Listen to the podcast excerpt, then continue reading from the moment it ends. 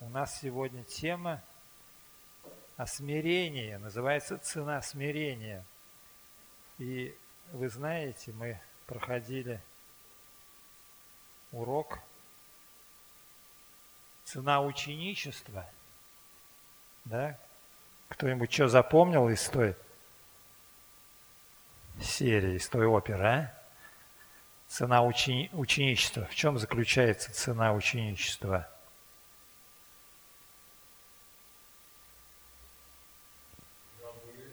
Да.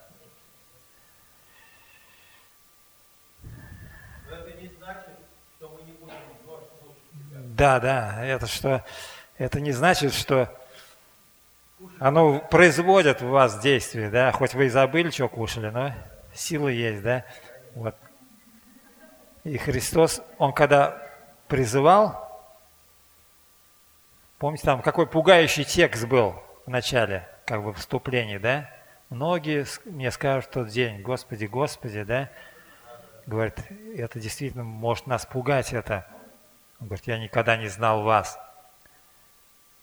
И мы разбирали там избранные и званые, да, много званых, но мало избранных. Истинные ученики, они избранные. И когда Иисус 12 апостолов избирал, да, Он сам призвал, кого хотел. Мы знаем, что суверенный Бог – это Он сам выбирает. И вот, когда Он призвал учеников, пять ясных целей дал, да? Во-первых, дать истинную картину ученичества, кто такой ученик, что он должен делать, да, и этим – он не скрывал, что это узкий путь, тернистый путь, ведущий в жизнь вечную. И даже учеников как бы тормозил, да, говорит, что не хотите ли вы отойти, когда из 70 учеников, да, от него отошли, и 12 апостолам он даже это дал. И вот очень высокая цена ученичества. Она, может, действительно даже пугает, да, и никто, говорит, из учителей, ну, мира сего, века сего никогда ну, таких требований не предъявлял к своим ученикам. Но с другой стороны, зато никто и не являлся Богом, а он является Богом. Поэтому он мог такие высокие требования предъявлять. И цена ученичества, говорит, кто идет за мною и не берет креста своего и следует, не достоин быть моим учеником. Самое главное, конечно, что брать крест. И вот званом, это званые, которые много, да, их, им нравится обетование, обещание Божье, да, но не нравится посвящение, да, не нравятся его призывы, что должны делать. Готовы покаяться, не спешат с крещением. Готовы креститься, но не готовы всю жизнь без остатка посвятить Христу. Вот, нравится трапеза Господь, но не причастность к чаше Его страданий – они готовы ходить в толпе, а для избранных Иисус Христос высшая ценность. Вот. Одни прихожане, другие слуги. И вот кто, говорит, приходит и не берет креста, недостоин. Христос выше всяких людских связей, ну, семейных, там вообще, да, кто не оставит отца, мать, там, жену, детей, если, да, земли – да мы недостоин меня, но зато и кто, если оставит ради меня Евангелие, тот и в этой жизни во сто крат получит, а в будущем жизнь вечную. Но Бог испытывает, испытания будут. И вот какую цену вы готовы платить каждый день? Готовы ли вы, вот если Бог так захочет, да, может даже не жениться – не иметь прибыльную работу и престижную, ехать туда, куда Бог призовет, чтобы быть инструментом, годным Богу на всякое доброе дело, вот подобно апостолу Павлу. И сегодняшняя тема у нас о смирении, она тоже вот созвучна, то есть как цену ученичества надо платить, также и цену для того, чтобы быть смиренным. Смирение – это ну, цена отказа от собственного счастья, потому что каждый ну, рисует в своем воображении счастье, какое он хочет, да? Как он себе его представляет. А Бог призывает нас, хочет, чтобы мы были счастливыми, но не по нашему сценарию, а по своему сценарию. И вот это умение и навык удовлетворяться благодатью Бога. То, что Бог дает, то, что мы даже не заслужили. И вот как формируется смирение. Мы сегодня говорили, что надо изменяться. Да, вот формируется, то есть вот преображается, формируется, изменяется. И вот чтобы готовы ли мы вот платить цену за смирение, чтобы ну, быть смиренными – отказаться от собственного покоя ради Его цели, Божьей цели, ради Его воли. И вот мы рассмотрим цена смирения. Цена смирения, она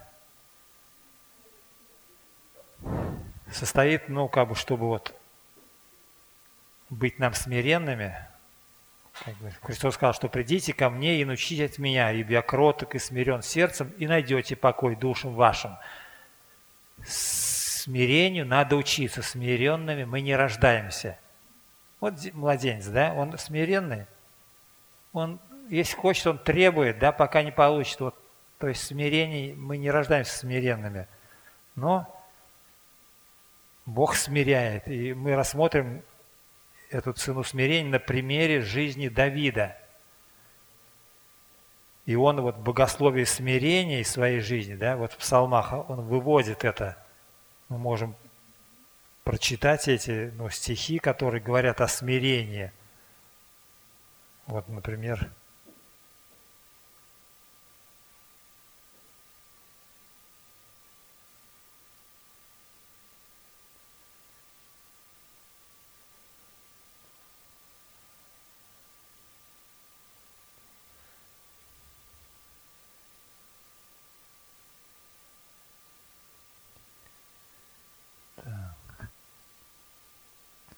Псалом, Псалом 33, 19 стих.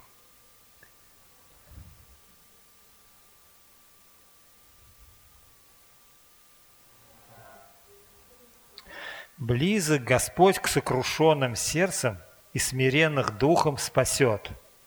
Он, конечно, из своей жизни мы знаем, что сколько, скольким опасностям подвергался Давид, и он говорит – что между мною и смертью один шаг. Он на волоске от смерти не раз бывал. Мы знаем, что, во-первых, когда был пастухом, да, и говорит, когда приходил там лев или медведь и хватал овцу, говорит, я отнимал у него.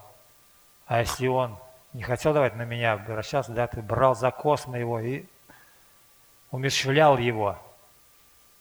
Вот.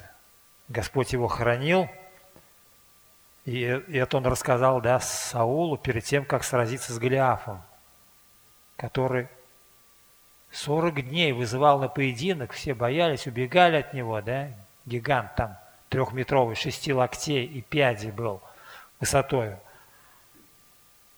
А Давид, когда пришел проведать своих братьев, то он увидел когда говорит, кто такой вот необрезанный позорит воинство Господне? И его говорит, я пойду и сражусь с ним. Ты где тебе там вот, да, он воин от юности. И когда он рассказал это Саулу, царю, да, что он и льва, и медведя умерщвлял, тот поверил. Господь с тобой, говорит, будет. И мы знаем, что он победил этого Голиафа, да, его прощой поразил, голову ему его же мечом отсек. И этот меч, это, мы знаем, что он даже в ковчеге был положен, знак вот Божьей победы. И вот Давид здесь на волоске от смерти был. Затем мы знаем, когда Давид, то есть Саул его к себе приблизил, а потом стал завидовать ему – и хотел умертвить копьем, метнул в него, он уклонился, да. Затем он его хотел, когда он на его дочери там женился, он хотел его умертвить, а вот дочь Милхола спасла его, спустила из окна, потому что стерегли его, должны были или ночью убить, или утром там. Затем мы знаем, что когда он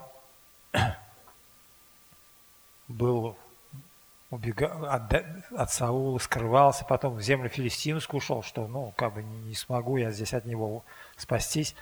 Там ему смертельно опасно. Говорит, не тот ли это Давид, да, ему пришлось притвориться безумным, чтобы спасти. Затем, затем, когда он уже царем стал, воевал, однажды один его копьем, силач хотел копьем, тут Овеса пришел на помощь, и его спас его, и уже тогда израильтяне сказали, что не будешь ходить с нами вот на войну, чтобы не угас светильник.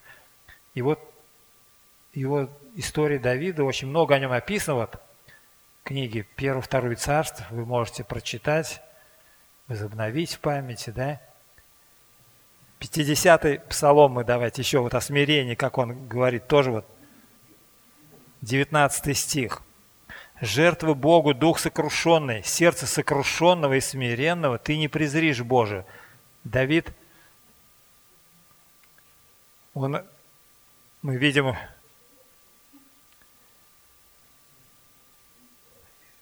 смирение, он не понаслышке это, как мы можем, который много слышим, но не имеет смирения, да, а его Бог смирял. И как вот, когда Саул, царь, его преследовал, у него, можно сказать, ну, паранойя была у этого Саула. Он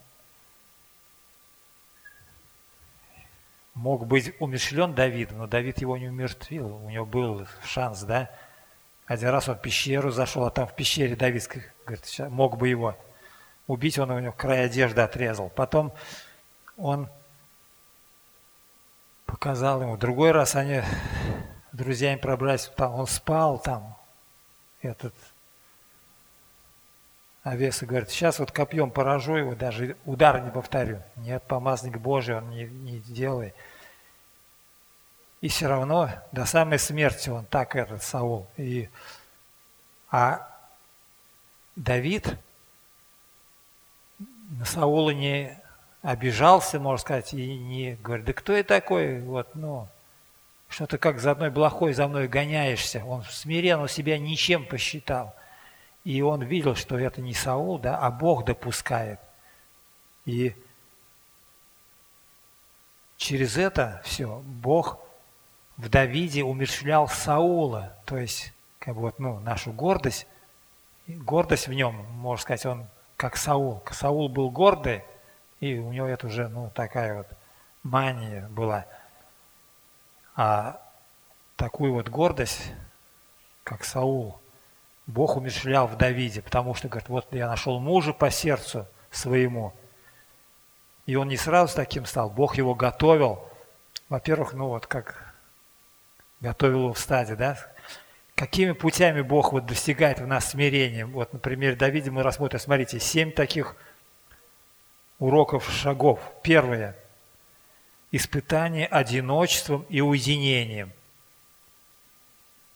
Одиночеством и уединением. Второе – испытание обещанием и ожиданием. То есть Бог обещает, надо ждать этого. Да? Третье – испытание унижением и оскорблением – Четвертое. Через испытание незаслуженной ненавистью. Пятое. Испытание успехом и благословениями. Испытание властью и возможностями. И седьмой, да, испытание всякими интригами. И вот через все это Давид прошел. И все это для того, чтобы формировать в нем смирение. И Бог такими же путями и в нас будет производить это смирение. И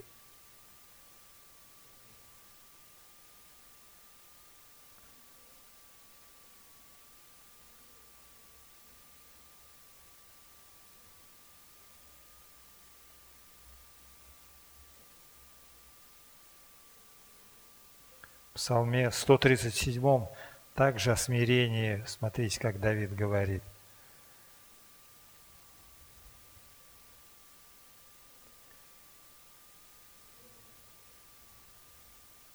Высок Господь и смиренного видит, и гордого узнает издали. Здесь Давид говорит, что его, Господь видел его смирение. И от стада взял, да, и на пасти народ свой ему доверил. И также еще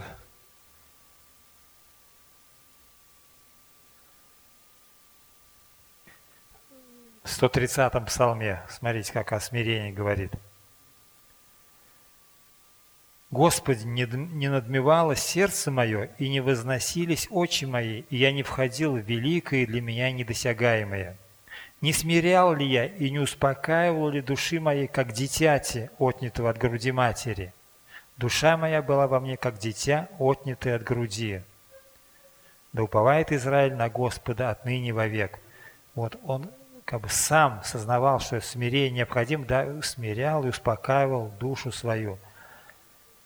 И это смирение, которое в нем формировал Бог, он уже вот, ну, с, понятием к этому относился, сам уже вот смирял, успокаивал свою душу. И вот первое испытание одиночеством и уединением.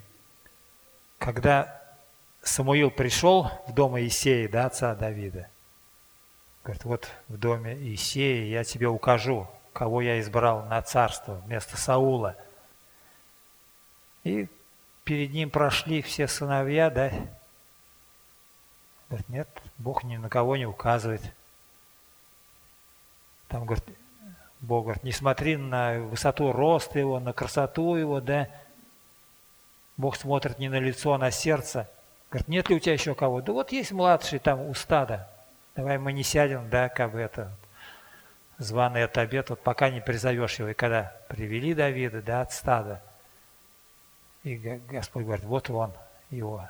Господь сказал Самуилу, и Самуил его помазал на царство.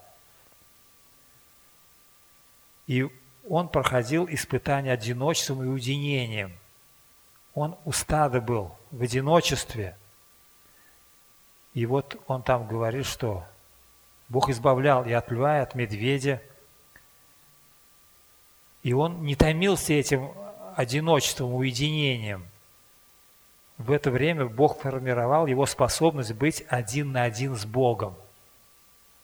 И когда он был один на один с Богом, он такой псалом, да, прекрасный, который любит и знает наизусть во всем мире, да, «Господь пастырь мой, я ни в чем не буду нуждаться. Он покоит меня на злачных пажитях и водит меня к водам тихим».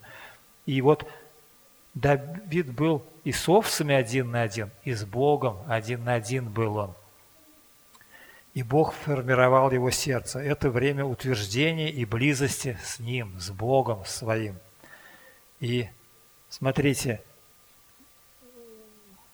если мы посмотрим книгу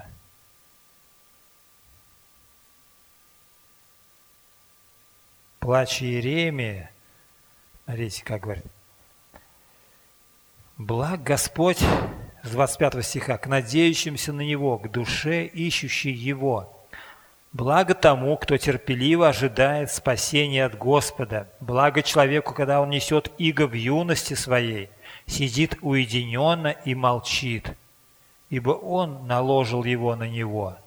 Полагает уста свои в прах, помышляя, может быть, еще есть надежда. Подставляет ланиту свою бьющим его, присыщается поношением, ибо не навек оставляет Господь. Но послал горе и помилует по великой благости своей – ибо он не по изволению сердца свое наказывает и огорчает сынов человеческих. И благо вот человеку, когда он несет иго в юности, сидит уединенный и молчит. Это очень важно вот научиться быть наедине с Богом. Посмотрите, вот я думаю, вот люди мира сегодня не могут оставаться наедине. Они боятся уединения – вот выходит на скамеечки, да, там телевизор на всю включают, радио, ну, говорит, вот выходит на природу, нет, что природой любоваться, они на всю включают, там это магнитофон, этот шум, да, не, не чтобы пение птичек послушать, там красотой полюбоваться. И как вспоминаю его, Люся, да, Лидина сестра, когда обратилась, она говорит, копали в земле, говорит, а тут я смотрю, Господи, какая красота, увидел глаза. Когда вот Бог обратился, человек начинает обращать внимание и видеть действительно, что за творением Творца начинает видеть. А так пользуются благами да, Творца, творением и не думают, не помышляют о Творце. И вот Господь в уединении формирует близость с Ним. И вот одиночество – это крутая дорога в небо. Это самая короткая, самая правильная дорога в небо. Нам свойственно вот, ну, предаваться да, печали, жалеть себя в одиночестве. Это понимание отверженности, часто ненужности. Это запой одинокой тоски. Как вот пьяница в запой уходит, так некоторые в тоску так уходят и в депрессию впадают. И то, что было раньше редкостью, сейчас настолько это вот, ну, депрессия распространенная. Так, ну и Слово Божье забывает, что впадут в уныние. Это синонимы уныние и депрессия. И очень говорят, вот, ну, кто ухаживает за больными в депрессию впадает, да, врачи, там, учителя в депрессию впадают. Ну, говорит, вот, ну, меньше всего впадают архитекторы, инженеры, ученые, да, меньше впадают в депрессию. Но с Богом человек, он в одиночестве не впадает в депрессию.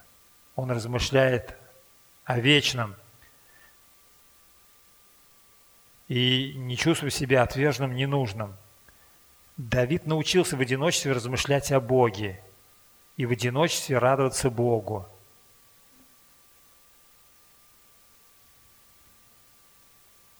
Александр вот этот Калинский, когда он говорит, я уверовал, он как раз, ну, попал в больницу, там изучал Евангелие, и вот в этом одиночестве там уже и начал проповедовать, и все. И когда он в церковь пришел, там пастор говорит, ты знаешь, вот ну след за Господом, вот что ожидает тебя, там узкий путь, там не оставишь ли ты. Говорит, ну, типа, о чем ты говоришь? То есть он уже прошел это одиночество, он действительно уверовал уже. А когда человек этого не пройдет, хоть его и предупреждает, да, все равно он даже не поймет этого. И вот трудности – это формирование личной веры. Если, конечно, мы их проходим не с обидой да, этой трудности, как некоторые обижаются, почему Бог вот это мне допустил, почему я, а не кто-то другой, да. Где были брат или отец, когда формировался характер?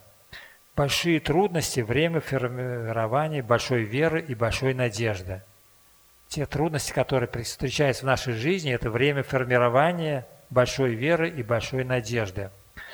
И второе, вот что нас смиряет, помогает, да, испытание обещанием и ожиданием. Обещание – это обетование, да? Мы говорим, что даже изванные, которых много, они тоже любят эти обетования. А обещание нужно уметь ждать. А ждать надо терпение, долгое терпение, да?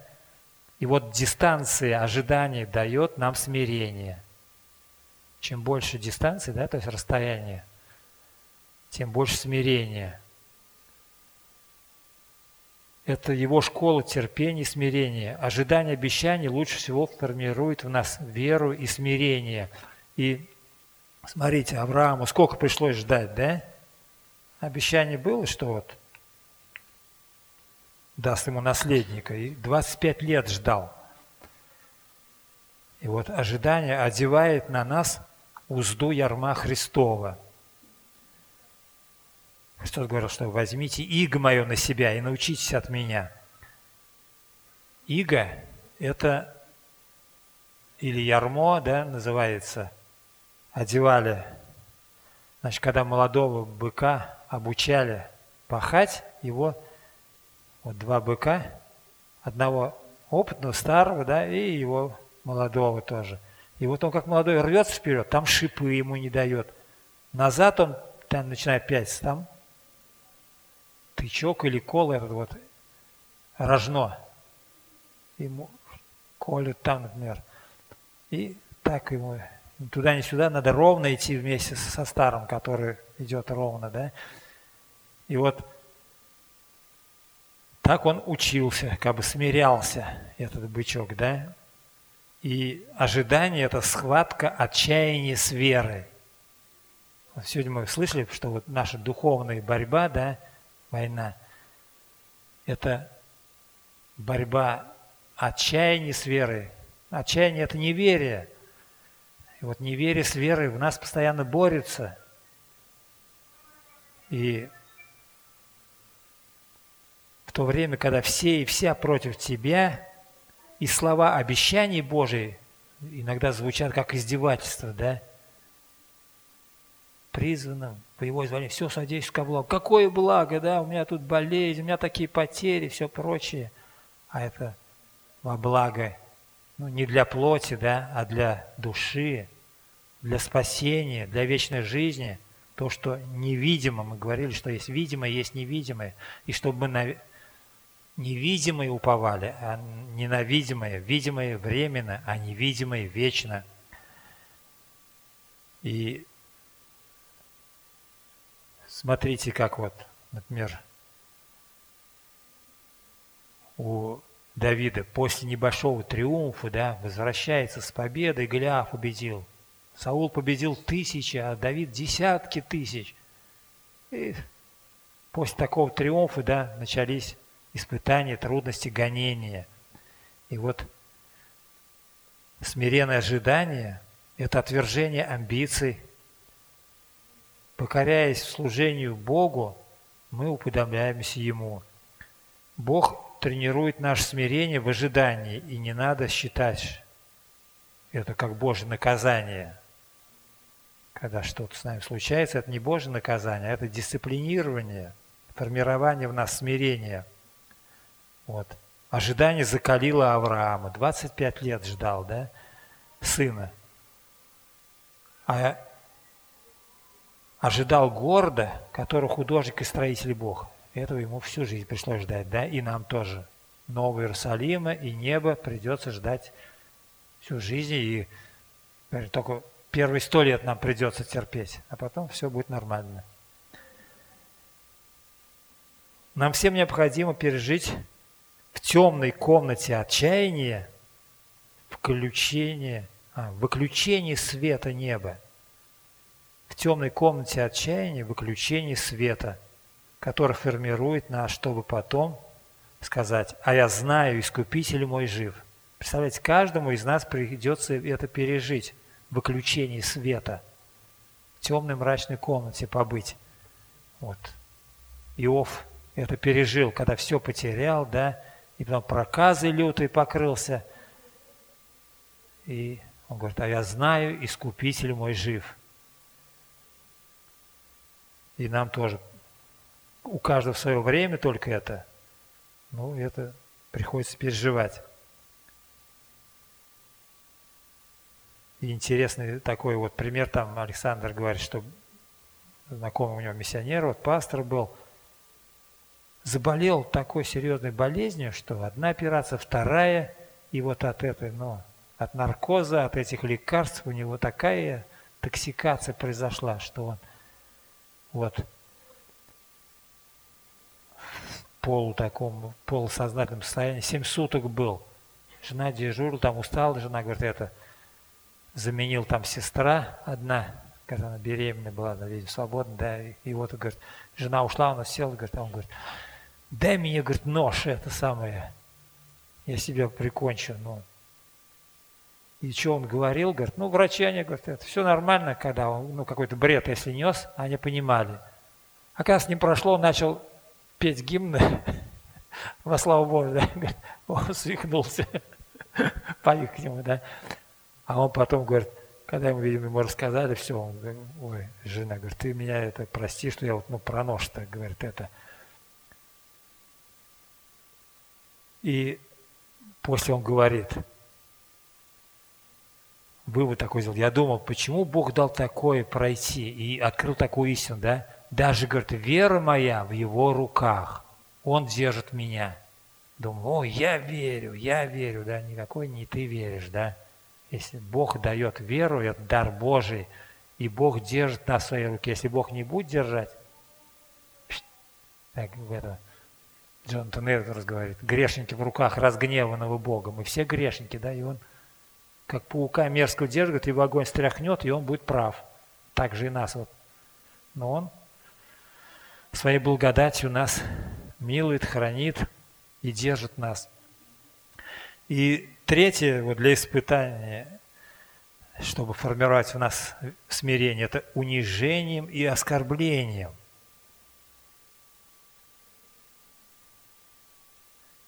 Такое вот унижение, оскорбление. Говорит, да, Давид, когда пришел, провет брать, говорит, старший брат-то, Ильяв, зачем ты пришел сюда? Я знаю, говорит, твое высокомерие, ты пришел вот, ну, посмотреть, да, на сражение. Говорит, какое отношение к помазаннику Божию, да? Он уже помазанный, а он так относится к нему. Унижение вот он перенес не только вот, ну, перед этим, да, сражением, а в своей жизни перед женой унижение, да, когда Милхол уничижил его в сердце своем, когда он плясал перед ковчегом, перед слугами унижение, когда Авесолом, да, восстал на него, перед народом, когда там семей злословил Давида. И говорил, да, позволь, снесу голову ему там это слово. Да, говорит, не трогайте, да, Бог позволил засловить. Он во всем видел руку Божью. Он не видел людей и зло, а видел Бога. Вот. Истинное смирение унизить невозможно. Истинное смирение, то есть он так низко себя ну, смиряет, да, что его унизить уже невозможно. Вот как один пастор говорит там, на него молодой что-то кричал, говорит, а ради Христа я закрыл свой рот. А когда он сам себя смирил, то, говорит, Бог стал поднимать авторитет его как пастыря. Бог обрезает гордыню, но смиренным дает благодать. Если меня зацепило, значит, есть во мне за что мне зацепляться, да, у меня зацепляться. Если нас что-то цепляет, значит, есть еще за что цепляться. Значит, Бог задевает злые ноты души и учит не давать отмашку врагам. А если мы отмашку даем, да, огрызаемся, значит, еще мы не настолько смиренные. Оскорбление – это всегда возможность уподобиться Христу. Оскорбление всегда включает в нас механизм мести. Нас оскорбили, да, у нас сразу месть. Но смирение – это всегда Божий урок. Пример Христа на кресте, да? Он молил, «Отче, прости им, ибо не знают, что делают». И Стефан тоже, когда его побивали камнями, да, он увидел Христа, стоящего одесную Бога, и говорит, что очень невменим греха, да, и спустив дух почил. А как богослов толкует, что Христос как бы почтил его, да, смерть даже стал. Хотя он там восел, говорит, одесную Бога, а здесь он стоял одесную Бога. Мы не должны бояться видимого поражения – внешне Иисус как бы проиграл, да, когда в доме Каиафы там над ним издевались, когда его бичевали, распяли, да, но он выиграл. Вот. И если мы хотим быть смиренными, мы должны быть готовыми к такой вот цене. Такую цену надо платить. Унижение, оскорбление, как христианину.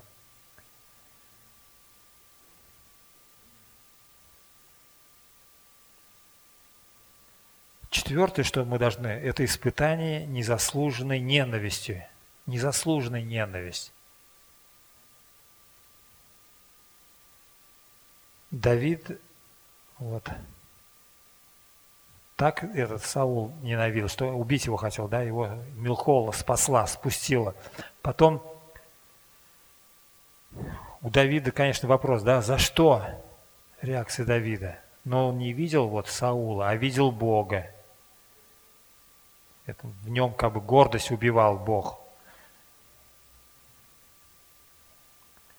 Незаслуженная ненависть, она полезна, хотя и болезненна, и крайне неприятна, да, но она полезна. Она учит нас смирению, вот незаслуженная ненависть. И Петр, апостол, говорит, что если вы страдаете, да, лучше пострадать за доброе, чем за злое.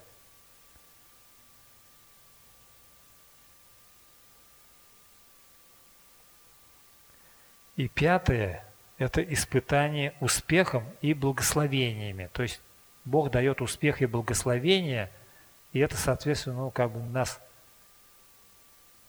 есть чем гордиться, да, но Бог проверяет нас, э, настоящее ли у нас смирение или не настоящее. То есть мы тоже должны быть смиренные. И вот Давид тоже через это прошел испытание. Смотрите, как там в конце жизни было у него, что восстал сатана на Израиле, возбудил да, Давида исчистить народ – о законе сказано, чтобы ну, не исчислял народ, чтобы не надеялся на коней и колесницы, а на избавление Божие, на помощь Божью, чтобы надеялся. И Давид вот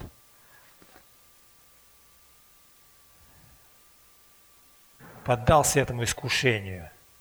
Иав его уговаривал, да зачем это, пусть еще, еще Бог умножит. Но слово царя превозмогло. И он пошел, обошел землю.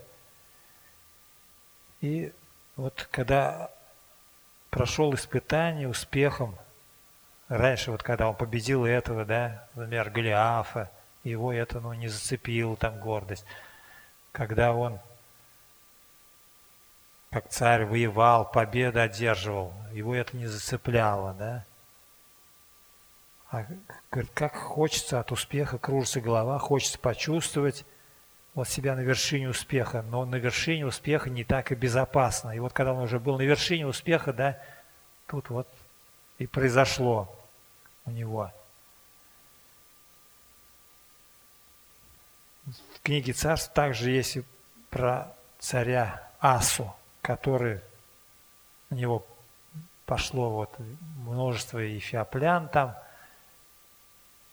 и он говорит, что Бог силен дать победу через немного. И они победили такое великое множество. И через 25 лет он как бы, ну, испытаний не прошел, возгордился, что на него царь израильский пошел в Аса, а он взял золото, все из храма, да, это, и царя сирийского нанял, говорит, что расторгнет с Ваасой этот союз, и в результате это как бы он что пошел на, на, по, на подкуп пошел. И вот властолюбие и деньги, богатство и похоть, вот, на, на вершине как бы успеха ожидают, да? поджидают такие искушения. Похоть, например, как он с Версаеви согрешил, властолюбие, когда слово царя превозмогло, и богатство, когда он ну, вот, богатый, э, много собрал он золота, серебра, да. И, говорит, многие вот тоже пасторы, говорит, которых я знал, Александр говорит, что через вот такое благополучие стали функционерами – то есть, ну, не по влиянию уже духа, а по накатной колее, значит, служение идет. И вот Бог проверяет нас успехом и благословениями, чтобы мы смотрели не на богатство, а на даятеля. И вот эти на вершине успеха нас такие искушения ожидают. Да? помню, Георгий Петрович Винс говорил, вот главные такие вот ну, опасности для служителя, да, это вот те же самые вот похоть, значит, женщины, власть и деньги. И вот эти главные как бы враги, с которыми мы должны помнить и с ними бороться и бояться их. И вот испытание успехов и благословением. Готовы ли мы вот такую цену платить? Еще вот испытание властью, возможностями и испытание всякими интригами. Ну, мы в другой раз еще закончим это. Давайте помолимся.